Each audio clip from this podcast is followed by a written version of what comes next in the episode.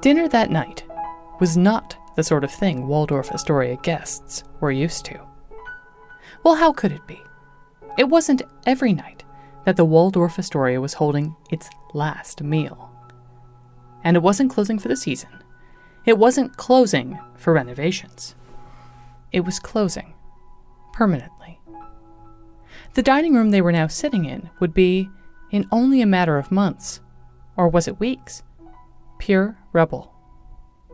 After that, the space would just be the ground floor of a giant, very modern, and very tall skyscraper.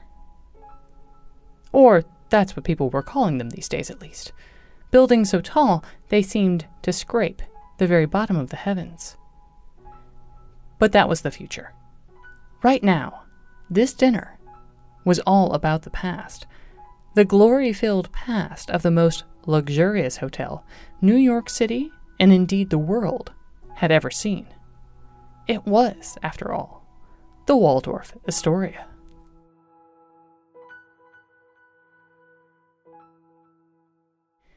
Today, if you live or know New York City, you'll probably know the giant hulk that is the Waldorf Astoria Hotel building. It sits astride Park and Lexington Avenues, taking up one full Manhattan city block.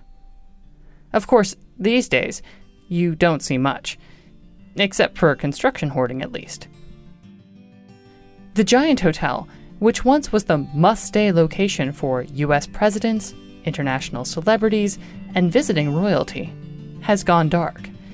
It's in the middle of a massive renovation that will see most of the hotel's former rooms transformed into condominiums.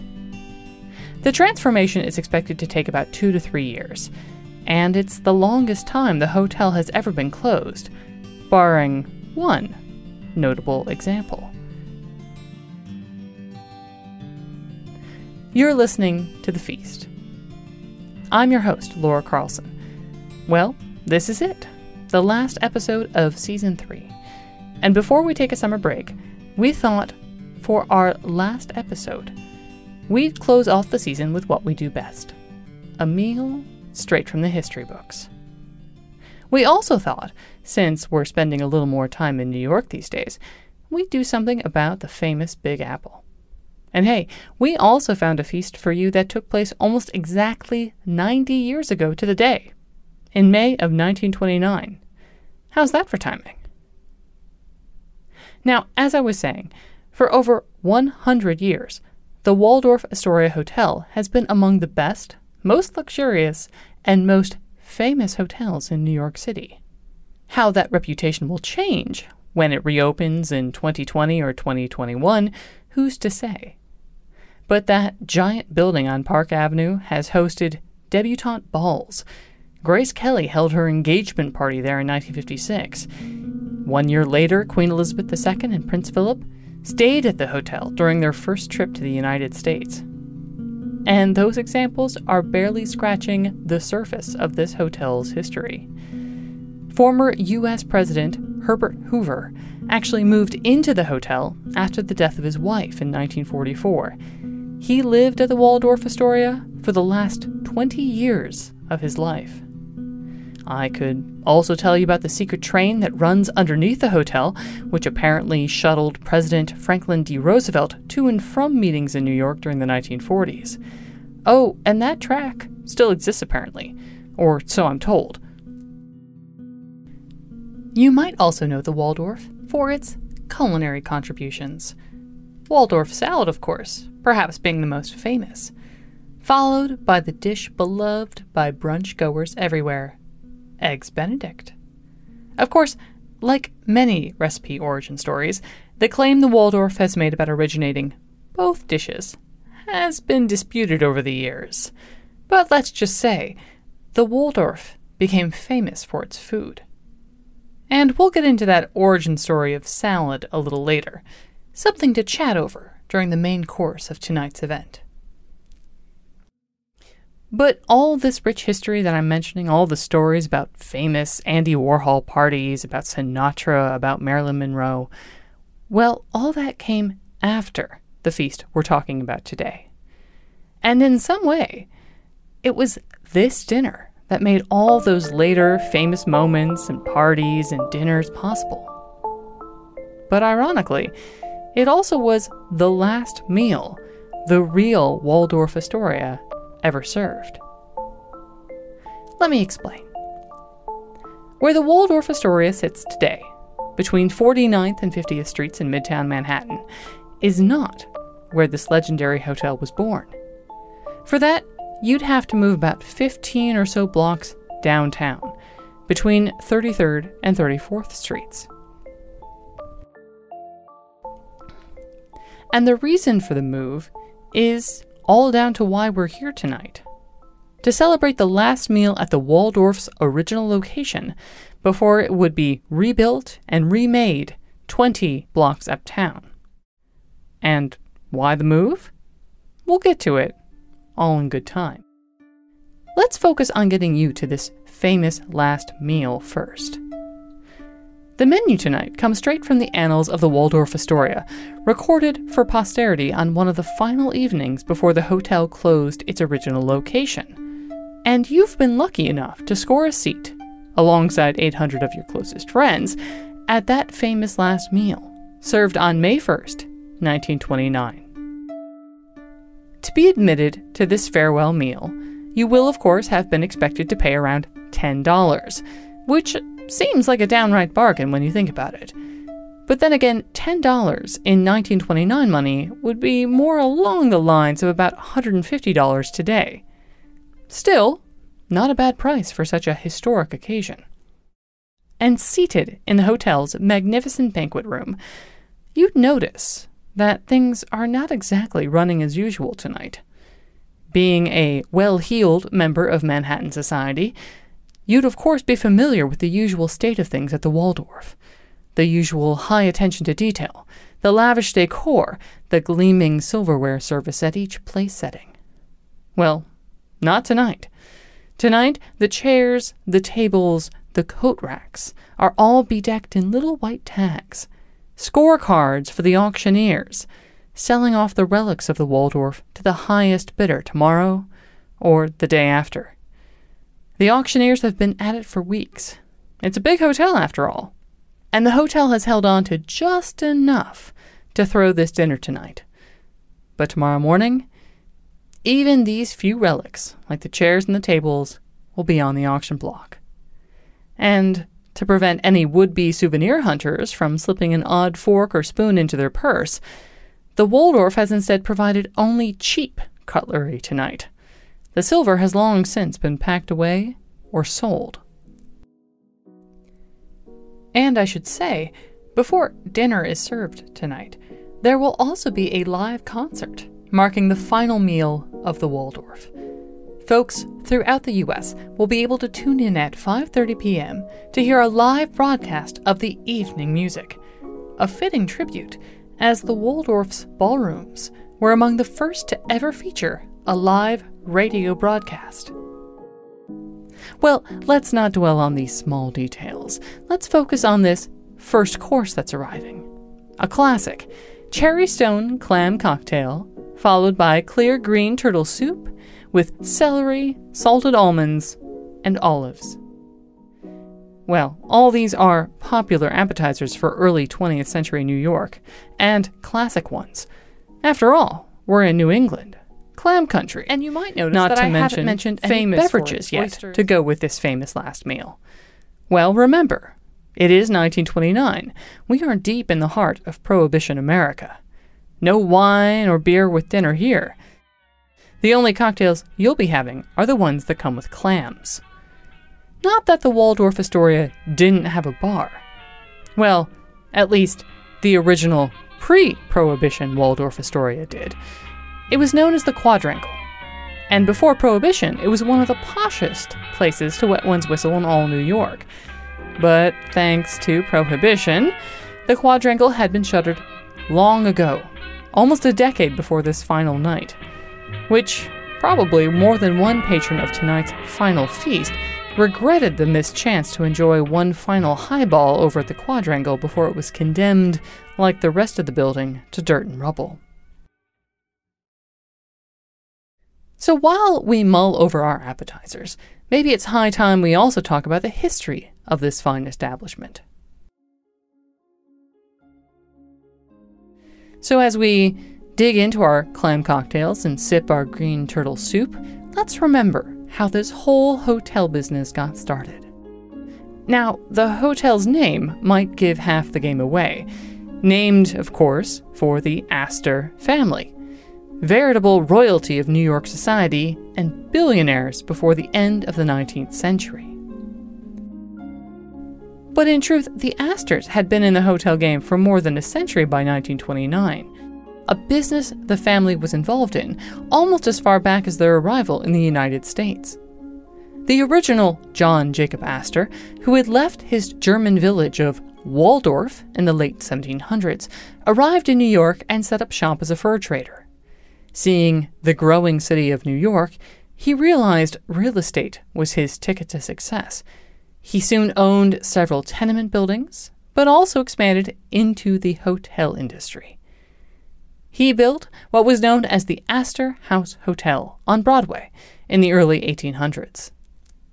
And even then, before the Astor name was a synonym for wealth, Astor's Hotel was quickly known for its luxury featuring the novel and, at the time, scandalously decadent feature of indoor plumbing.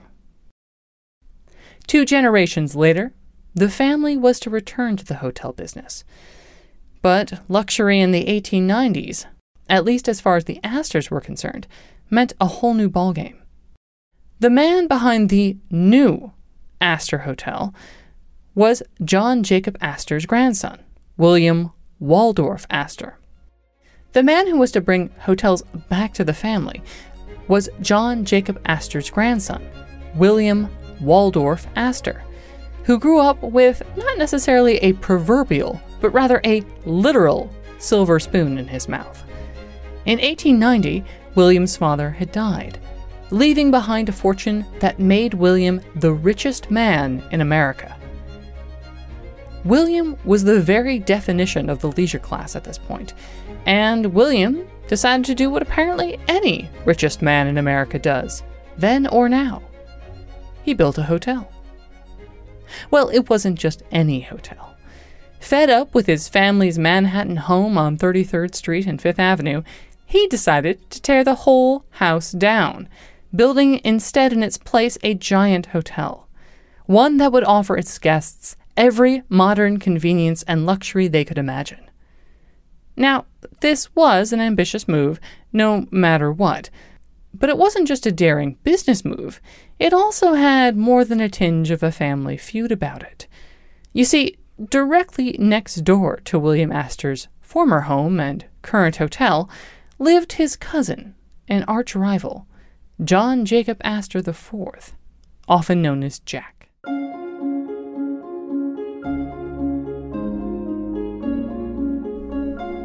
John Jacob Astor IV lived there with his mother, Caroline, who, more often than not, was called simply Mrs. Astor. And well, William had never really gotten along with his cousin or his aunt. You could make the argument that William's brand new Waldorf hotel that he built on his family's property was a pure business decision. Building this massive business right next door to your cousin and aunt's house well, it's not exactly the most neighborly thing to do. Once the Waldorf opened in 1893, which William named after the family's homeland in Germany, Jack and his mother, Mrs. Astor, took to calling the building next door the Tavern. The Waldorf, against everyone's expectations, was a huge success, taking in $4.5 million in its first year alone. Once Jack and Mrs. Astor saw how popular the new Waldorf Hotel was becoming, and especially how much money it was making their relative, the sneers stopped altogether. Not four years went by before Jack and Mrs. Astor knocked down their own home to build the Astor Hotel, right next door to the Waldorf. And of course, family rivalry being what it was, the Astor Hotel was slightly taller at 17 stories and just slightly more extravagant than the original Waldorf. But apparently, nothing settles family feuds like the prospect of making money. The Waldorf and the Astoria hotels joined forces, becoming the Waldorf Astoria as we know it today. The two buildings, although built independently, were connected by an ornate corridor between the two, which soon took the name of Peacock Alley. Legend had it that the corridor was built to be fully collapsible in case old family bickering required the two hotels to function independently at some point in the future. As for the origin of its name, well, specifics have been lost to the sands of time, but it has been suggested by more than one that the corridor soon became the see and be seen spot for the New York fashion set, with women strutting the alley to show off their latest fashion finery. This dedication to luxury, the opulent banquet halls that were soon to host performances, society meetings, political rallies, and its prime location on Fifth Avenue, well, the Waldorf Astoria was soon a roaring success, becoming the place to be for any resident or visitor to New York throughout the rest of the 19th and into the dawn of the 20th century.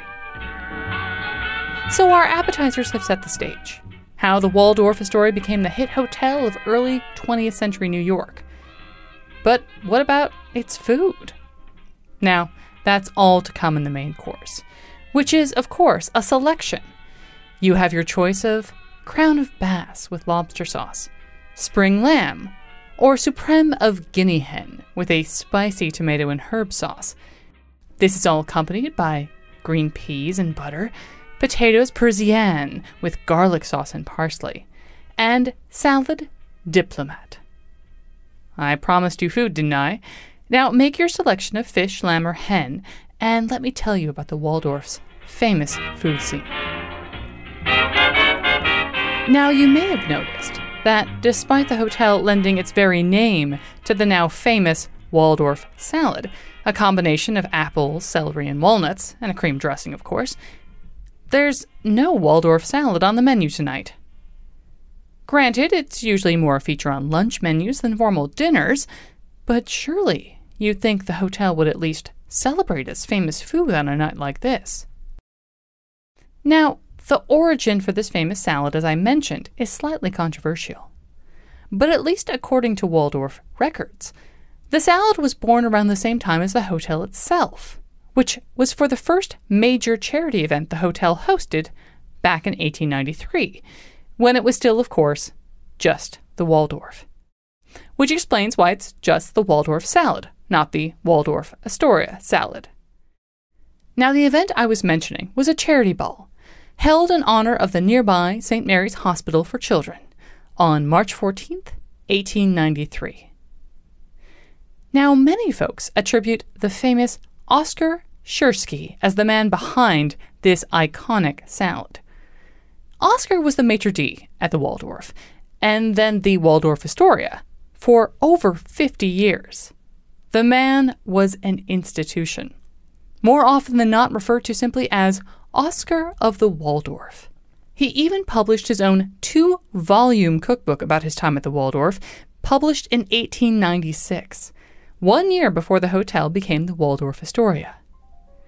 Now, naturally, his cookbook includes a recipe for Waldorf salad, which reads Peel two raw apples and cut them into small pieces, say about half an inch square.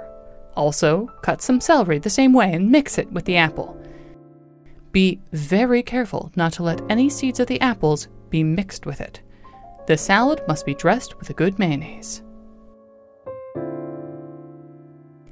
If you're up on your Waldorf salad ingredients, you'll note the missing ingredient of walnuts. Well, turns out variations on the Waldorf salad were 10 a penny only a few years after Oscar's book was published and became popular. Some recipes insisted on whipped cream, for example, instead of mayo as the dressing. Ugh. Others put raisins into the dish. And eventually, some bright young thing threw in a handful of walnuts, and the rest, as we say, is history. But getting back to the point no, there was no Waldorf salad on the menu that night. Instead, there was salad diplomat, which, after a little research, turns out to just be an early 20th century version of chicken salad. In fact, its name may come from an entire brand of Diplomat Foods, who sold their chicken salad in jars throughout the early 20th century. Not entirely different from the Waldorf salad, the Diplomat salad includes chicken, celery, olives, with a dash of pimiento or pickled peppers. Apparently, very popular in lunch counters throughout the US in the early 20th century. And if you're interested in seeing some old ads and recipes for Salad Diplomat, we'll put some up on our website and Instagram at feast underscore podcast. But let's get back to Oscar of the Waldorf for a minute, so called inventor of the Waldorf salad. Well, as I said, he lasted at the hotel for 50 years.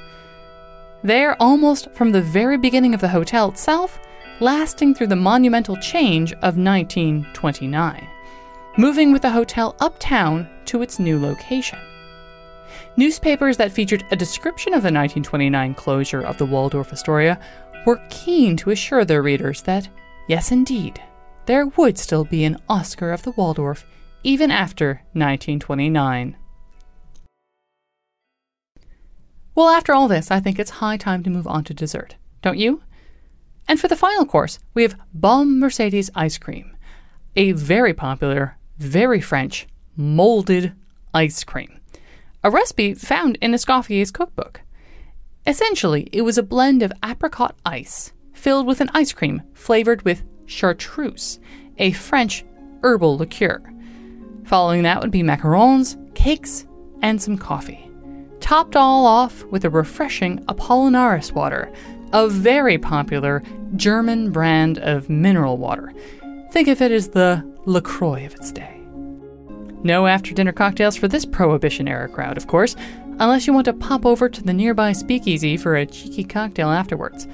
Legend has it that this particular speakeasy around the corner even has the original wooden bar top from the Waldorf's famous quadrangle bar, bought for a song back at the start of Prohibition. But as we finish our ice cream and sip our coffee, let's consider what does the future have in store for this famous site? What possible reason could New York or the hotel's owners have to demolish this landmark of Manhattan? Well, as I already mentioned, a skyscraper is soon to be built here. Plans are being laid for it to be, as they say, the tallest building in the world. And from what I hear, they're thinking of calling it the Empire State Building. When you look back 90 years to this dinner in May of 1929, it's hard to realize how little the folks sitting in this glorious ballroom knew what lay in store for the city and indeed the world over the next one year, let alone 10. In less than six months' time, the stock market would crash, plunging the country into the Great Depression. And yet, even so, that monumental skyscraper, the Empire State Building, all 102 stories of it, would be completed in less than two years' time. Opened in 1931, it would stand as the tallest building in the world for almost 40 years, until 1970. Meanwhile, the new Waldorf Astoria uptown on 49th Street would be built in similar record time, opening in the same year as the Empire State, in 1931. At 47 stories, it was the tallest hotel in the world when it opened, and immediately resumed its standard for luxury and opulence that its predecessor downtown had been famous for. And of course, when it opened, the famous maitre d', Oscar, was there too. The building immediately became the spot for the powerful and the privileged of New York to spend their time. A new Peacock Alley bar was opened, a nod to the original corridor between the Waldorf and the Astoria and the hotel would go on to host some of the most important events in both popular and political culture for the rest of the 20th century. A Waldorf World Peace Conference was held at the hotel in the 1950s to protest the tensions of the Cold War. the purchase of the famous ancient Dead Sea Scrolls was conducted secretly in the hotel's basement. And beyond that, there have been starlets, celebrities, prime ministers, presidents, and royals who have stayed or dined at the Waldorf Astoria. And who knows, perhaps in two or three years' time when the hotel reopens, it will be the must stay location once again. The Feast is written and produced by me, Laura Carlson, editor at large and American import overseer Mike Port. If you'd like to find out more about the history and food of the Waldorf Astoria Hotel, make sure to visit our website at thefeastpodcast.org. As always, we'll feature bonus photos and info on our Twitter, Facebook, and Instagram pages at feast underscore podcast. Also, make sure you're signed up for our newsletter. You can catch up with all the Feast summer happenings while we're on break. You can find more information about that via our website. And as always, if you're enjoying the show, please consider leaving us a rating and a review on your podcast app of choice. And well, that's it for this season. Make sure you're subscribed to the show to catch us when we're back for season 4 so you don't miss any of our great meals that made history. And while we're on break, why not catch up on our back catalog? It's hard to believe, but we have over 60 episodes now. So now is the perfect time to catch up on any of the episodes you may have missed over the years. And always feel free to drop us a line if you have an idea for the show. You can leave us a message at our website, or you can get to us directly by email at thefeast at thefeastpodcast.org. Well, until next season, when we'll be back with another smorgasbord of meals that made history, I'm Laura Carlson, and this is The Feast.